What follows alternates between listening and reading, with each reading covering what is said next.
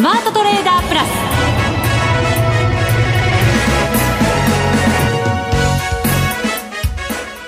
全国のリスナーの皆さんこんにちは。内田まさです。この時間はザ・スマートトレーダープラスをお送りしていきます。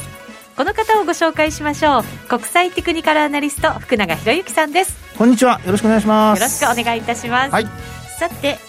大引けの日経平均株価今日は210円高で終わりました。2万9400円ちょっとかけるぐらいそうですね。ですね。はい、はい、まああの午前と午後とでだいぶなんかちょっと景色といいましょうか株価水準がちょっと,、ちょっとだけ違うんですけど、ええ。あのまあ、昨日バイデン大統領が、うん、あのまあ、インフラ整備のですねえー、話をこう、まあ、あの発表して。そうですね、はい、まあ、前々から内容は、ね、かなり伝わっていましたけれども、えーまあ、2兆ドルですかね、はい、でこれあの8年間でっていうことなので、まあ、結構あの時間としては長いあの、まあ、期間の話にはなるんですけど、うん、まあ、その中にあの IT 絡みのところが入ってまして、はい、あの半導体の開発支援だとかそれから AI の開発支援とかですね。まあ、そういったところがあって今日なんかはやっぱり日経平均寄与度の高い、あのまあ、東京エレクトロンだとか、う半導体関連が買われたっていうことで午前中は400円以上値上がりしたんですがそうですね。高値つけたのが、今日は10時30分でした。そうです。ね、はい、そこでねちょっと上値が重たくなってお昼休みの間なんですけど、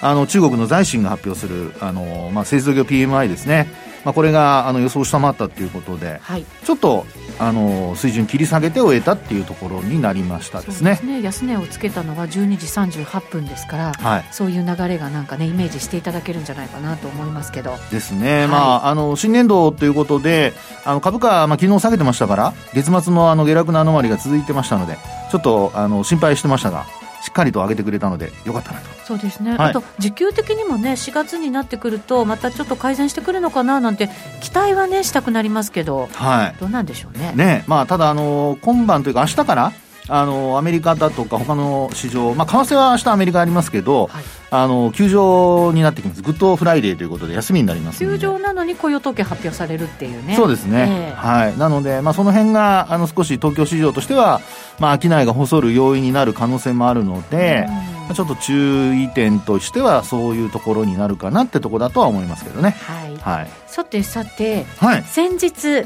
株式手帳のプレゼントを発表させていただきまして。いやいや本当にねたくさんの方にご応募いただきまして、えー、本当ありがとうございます。いや私ねラジオやっててよかったなって思いましたよ、えいつもそう思ってんじゃないですか？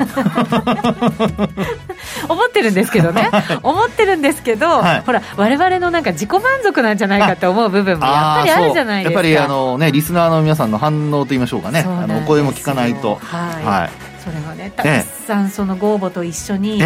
もうご意見ご感想、い。っぱい寄せていただいて、私も実は見てるんですけど。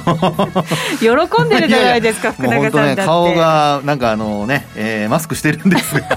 それでも笑ってる顔というかにこやかな顔が分かるぐらい。いや目垂れてますから。分かりますよ。垂れてるみたいな微笑んでるね。そうそう微笑んでる。垂れ顔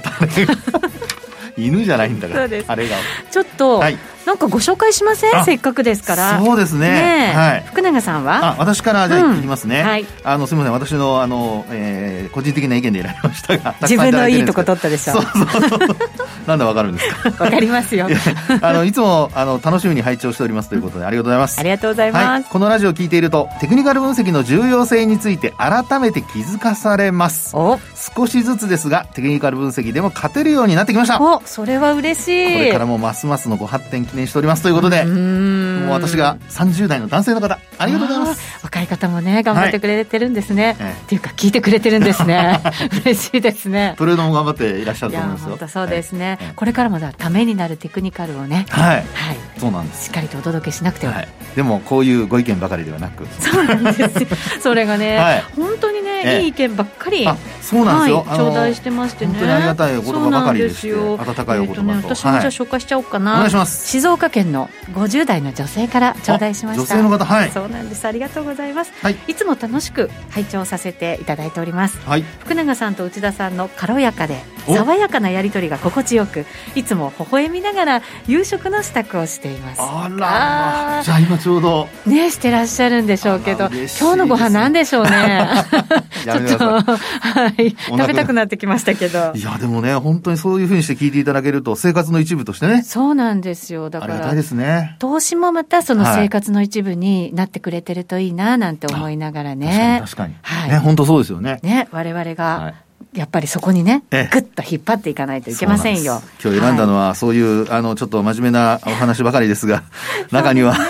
夫婦漫才とかいろいろと、あの、そっちが、あの、中心でした。そうなんですよね。読んでみるとね。はい。はい。M1 グランプリに出てくれとかね、面白い件も頂戴しましたけど。本当です。はい、ありがとうございます。これからも楽しく、ためになる、はい。私は今のスタンス変えませんよ。石橋を叩いて頑張りますよ。そうですか。はい、じゃあ余計に私も重箱の進みつをね。突っ込んで突っ込んでいこうと思います。わかりました。はい、では、今日も進めていきましょう。この番組はマネックス証券の提供でお送りします。スマートトレーダー計画。よーいドン。さあ、それではマーケット分析いただきましょう。改めて日経平均株価は210円飛び7銭高の29,388円87銭で終わっています。前場と5場ではちょっと景色違ったよねっていう感じでしたけどね。はい、そうですね。はい、まあ先ほどもお話しましたけれども、まあやはりあの、お昼休みの間にその中国の景況感というところでですね、はい、あの、購買担当者景気指数という PMI なんですけど、まあ、こちらは、まあ、要は、あの、現場の、おまあ、人たちのですね、えー、アンケートっていうことなので、まあ、ある意味ビジネスされてる方々の肌感覚ですよね。そうですよね。えー、ですから、それがちょっと数字が、あの、予想を下回ったっていうことで、あの、これ50っていうのが景況感の判断の分かれ目なので、うん、まあ、それは上回ってるんですが、まあ、若干前月よりも、やっぱりちょっと悪化してしまったと。はい。で、中国の場合って、あの、政府が発表するものと、まあ、あの、今日発表されたこの財新というですね、えー、ところが発表する、民間のあの、シンクタンクが発表するものと、二、うん、つ、まあ、同じ PMI でもあるんですが、はい、まあ、その民間の方が、やはりどちらかというと、マーケット的には、あのまあ、数字が良かったり悪かったりすると、反応は大きくなりやすいかなと。そうですよね、確か財新の方が中小企業なんかも含めた、本当にあの幅広いところに、ね、っていうことですよね。社数が圧倒的に多いので、えー、まあ、そういう意味では、やっぱり財新の方をあのまを、あ、重視している、まあ、投資家も多いんではないかなというふうには思われ,、思われますけどね。そうですね。あの、はいえー、コロナウイルスがこう感染拡大が始まってから、中国がやっぱり回復が早くて、この PMI なんかもいち早く改善してっていうところでしたから、はい、ある意味、世界をこう牽引してたみたいなイメージがありましたよね。そうですよね、えー、ですからあの、そうしたその牽引というところで言うと、なんかちょっと、あの、まあ、ブレーキではないですけど、うん、ちょっとあの、まあ、あの、進み方が鈍化しているのかなっていうふうに、あの、なってきてしまうと、やっぱり中国とのですね、貿易の大きいやっぱ日本からしますと、ええー、まあ少し、こう、中国関連株なんかが売られたりだとか、うん、あと特にやっぱり先物がやっぱ高値警戒なんですかね。お昼休みの間に、こう、急激に、あの、上げ幅縮小するような形になりましたので、はい、まあ、そこまで見ると、やっぱり、こう、マーケットって、ええー、まあ、あ今週に入ってから、あのアルケゴスだとか、うん、まあいろいろあのまあ投資会社の話だとか出てきたりしてですね。そうですね。ちょっとヒヤッとさせられますよね。はい、そうですよね。うん、まあなので、その辺のですね、あの、警戒感っていうのが、まあひょっとしたらこう、マーケットのどこかにこうあってですね、えー、どうしてもやっぱり利益確保というのを優先しているのと、あとそれから今日はやっぱり新年度ということで、うん、やっぱり最初にあの、あんまり高値つかみたくないですよね。まあそうですね。えー、ですから、まあ、あの、そうした中で考えれば、あの、利益を確保しておこうっていう、まあ、投資家の、まあ、心理的な、あの、ことも、あの、影響して、えお昼休みの間に先物がちょっと、上げ幅縮めたと。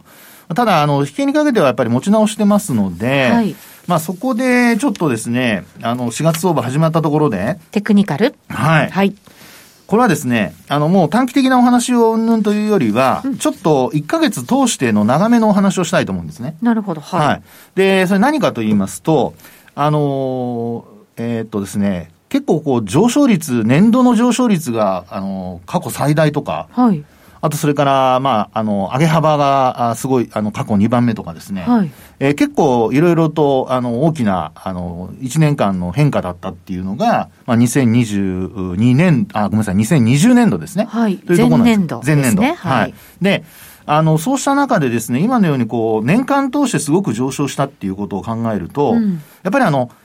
加熱感って何か出てないのかなっていうのを考えないといけないわけですよ。はい、短期的じゃなくて、長期的にも加熱感が出てるんじゃないかどうかっていうこと。はい。はい、で、そこで、えー、まあ私なんか見てるのは、あの、例えば、あの、月足でですね、あの、サイコロジカルラインというのがありまして。はい。あの、まあ、心理的なという意味のサイコロジカルなんですけど。黒とか白とか、なんか。黒白は関係ないですけど。関係ないですか。なんかこう、まあ、丸い、なんかやつが並んで表示されません？なんか。あのね、それはあの、前月比上昇か、あの、下落かで、丸か×かっていうようなことでちょっと表示したりとかってこともありますけどね。はい。はい。まあ、でもあの、えー、内田さん言うように、その、えー、上昇した、あの、月は、えー、前月比で上昇した月は、まあ、あの、陽線。陽線。はい。で、あと、陰線。まあ、そんなふうにして、あの、まあ、白と黒っていうことで分けるっていうことも、はい、あるかとは思いますけど、ね、確かに、ローソク足ってね、パッと見るとそういうふうになってますもんね。そうですね。うん、で、あの、そうした中でですね、実は、まあ、あの、先月まで、はい、3月末までのサイコロジカルラインって、これあの、12ヶ月間の中でですね、はい、何ヶ月っていうか、まあ、何回上昇したか。うん。12回のうち何回上昇したかっていうふうに考えると。陽線かってこといや、陽線というよりも、陰線でもいいんです。陰線でもいいんですが。陰線でもいいけど、前月よりも上がったってこと。上がったっていう。はい。はい。どのぐらいだと思います？ええー、どれぐらいだろう？全然わからない。でも上がってた月のが多いでしょ？そうです。圧倒的に。もちろん、もちろん、もちろん、そうですね。で、12ヶ月っていうのはちょうど1年ですから、はい、まあ、そのうちの、まあ、下がった月が逆に言うと何ヶ月かってことですよね。うん。で、これで見るとですね、なんとあの83%なんですよ。83%。はい。はい。ということは、うん、あのー、まあ、これ計算してみるとお分かりですけども、えー、12ヶ月のうち10ヶ月は上昇したと。おー、で、2ヶ月が下落したと。はい。はい、まあ、回数に直してみれば2回しか、月末比で下げたのは2回しかないと。これは結構ですね、うん、あの、まあ、日経平均だけなんですけど、あの、まあ、加熱感という意味で見れば結構な上昇率であり、あと勝率になっているっていうことは言えるかと思いますね。これってきっとすごいことですよね。何年ぶりとか何十年ぶりとか、そんな、なん、なんでしょうね、きっとね。これね、本当ね、内田さんの言う通り、ええ、実はこれ遡って見てみると、ええ、2015年以来なんですよ。そうなんだ。はい。結構でも近くにありましたね。まあでも6年ぶり。あ、5年。年ぶりか。はい。はい、ですかね。でちなみにですね、はい、その時は、えっと、直近で言うと2015年の5月。うん、5月。はい。がですね、これあの、83.33%。ほで、また、あの、弱気の虫というふうに終われるかもしれませんが、あの、これですね、日経平均の、はい、あの、これまでの、あの、まあ、えー、サイコロジカルラインの最高、うん、例えば2013年以降で見ると、うん、はい、これね、83.3%っていうのは最高なんですよ。ああ、そうなんですね。えー、でも、そうでしょうね。なんか肌感覚ですけど、きっとそうだろうなって感じがします。はい、まあそうなんですけど、結果出てましたね。そうですね。でね、これがですね、あの、まあ、単発で83.3%つけたら株価が反転するっていうわけじゃなくて、ええ、あの、大体長くて2ヶ月か3ヶ月ぐらい続いてるんですよ。ですから、83.3%が2ヶ月続いて3ヶ月目に、あの、まあ、下落するとか。はい。だそういうパターンになってることが、まあ、過去その2013年以降なんですよね。ですので、まあ、あの、過去の統計上で見ると、あの、2013年のですね、えー、あ、ごめんなさい、2015年の、そうした高値の時っていうのが、まあ、ちょうどその後、8月のあの、チャイナショックとかになったりだとか。そうか、はい、その年ですか。そうですね。で、あとですね、うん、2013年にも同じような局面があるんですが、ええ、これも5月なんですけど、この時はいわゆるあの、バーナンキショックです。そうだ。はい。うん、で、その後はですね、実はもうずっとないんですよ。そうすると、はい。今年の5月が注意ということ？えー、5月というか、そうですね、4月、5月は結構ですね、あの、まあ、仮にその上値追いという形で、あの、株価水準切り上がっていくじゃないですか。そうした中で、まあ、やっぱりこれほら、月末値というのが重要になってきますから、はい。先ほどお話しした、その、まあ、あ2013年の5月だとか、2015年の5月というのも、まあ、それぞれ実は、あの、上髭をつけて終えてるんですよね。なるほど、はい。はい。ですので、あの、今月以降、まあ、あこう、始まった、年度が始まって月替わりになったところではありますが、あの、まあ、月初からの動きは良くても、月末にかけてどういうふうに変化してくるのか。で、あの、まあ、それが、あの、例えば4月も、まあ、あの、好調な動きになって、はい、で、今度5月になって、で、5月でまた高値を更新するような動きになってきたとしたら、これはちょっと日経平均の、あの、動きからすると、えー、アベノミクス相場が始まって以降、83.3%っていうのが、あの、まあ、サイコロジカルラインで見ると最高なのと、はい、その後は、あの、やっぱり、一応83.3をつけた後は、数ヶ月調整したりだとか。うん、まあ、もちろん、あの、株価ってこうずっと上がってきてるわけですから、あの、上昇トレンドに変化はないんですけど、うん、あの、まあ、なんていうかね、あの、利益確定売りで売りそびれたり、銘柄によってはやっぱりその後、こう、長く調整になったりっていうことが考えられますので、はいえー、特にやっぱり日経金採用銘柄の中で、えー、そうした今お話したような、あのー、サイコロジカルだとかが、あの、結構、高水準になっているような銘柄をお持ちの方は、やっぱり、あの、月間の動きというのもですね、ちょっと注意して見ておく必要があるのではないかというところですかね。なるほど。はい、やっぱりちょっとね、長めで見ていかないと、はい、足元結構ボラティリティが大きいと、それに振り回されちゃうっていうところありますもんね。そうですね。えー、で、あと、やっぱり短期的にね、あの、あんまりこう、右往左往させられてしまうと、どうしてもやっぱりこう、まあ、えー、利益確定したらその後上がっちゃって、で、もう一回追いか追いかけていったところが天井だっていうふうなことにも、はい、あの、巻き込まれかねないので、で、あとはあの、トピックスも同じような動きなんですが、はい、トピックスは若干、まだ、うん、あの、余裕があります。75%台です。うんそれでも本当は結構いい数字なんでしょうけどね、ねそうですね。まあ、変わりすぎの水準にはなってますが、えー、やっぱりトピックスも83.33%っていうのが、一応マックスで。マックスで。はい。うん、12ヶ月連続上昇っていう100%っていうのはないです。うん。はい。なのでですね、ちょっとまあ、あの、スタートは、えー、新年度相場、あプラスで始まっておりますし、えー、日経金株価も、おまあ、ちょっと5番に入ってからは、あの、上値が重たくなったりはしてますが、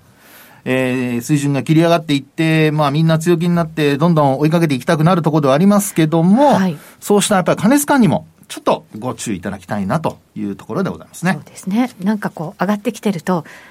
今回は異例じゃないの？って思う時ってあるじゃないですか。いや、異例の時もありますけどね。はい。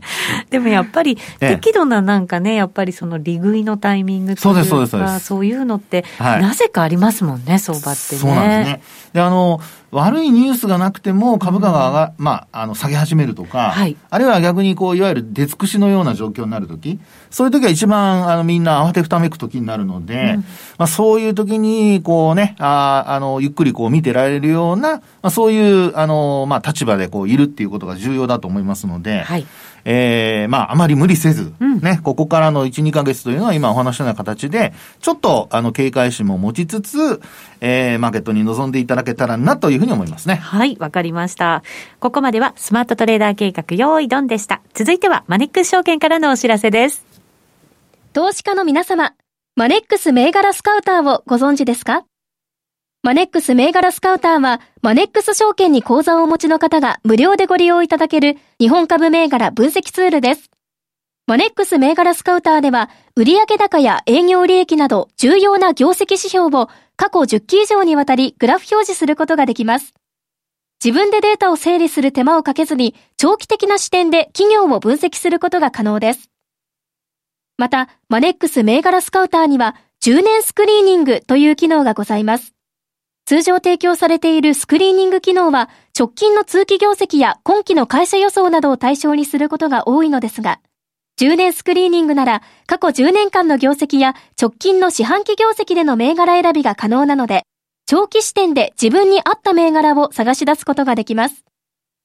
さらに、マネックス銘柄スカウターはスマートフォンへの表示最適化も行っているので、外出先などでも場所を選ばずスムーズに銘柄分析を行っていただけます。また、マネックス銘柄スカウターの活用術も、マネックス証券のセミナーやホームページで紹介していますので、ぜひご覧ください。マネックス銘柄スカウターは、マネックス証券に口座を開設いただくと、無料でご利用いただけます。マネックス証券の口座は、無料で開設できます。日本株投資の強い味方、マネックス銘柄スカウターをぜひお試しください。マネックス証券での取引に関する重要事項。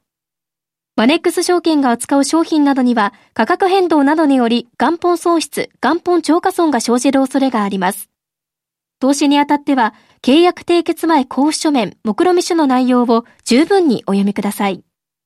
マネックス証券株式会社、金融商品取引業者、関東財務局長、金賞第165号。スマートトレーダープラス。今週のハイライト。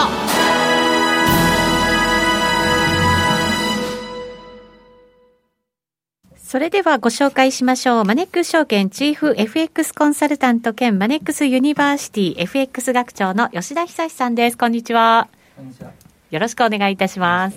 お願いします。さて、現在のドル円ですけれども、110円台の後半での推移ということになっています。今日は110円80銭台もありましたので。急にすごいなんかね、動いてきて。あれよ、あれよという間に。嬉しいですね。本当にようやくですよ。嬉しいですか？嬉しいですよ。そっちのポジション持ってればね、もっとなんかこう喜べるんですけど。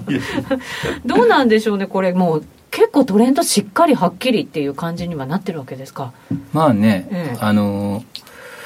そうですよね。えっと1月末に105円を超えてからってほとんど一本調子でこう来て、はい、で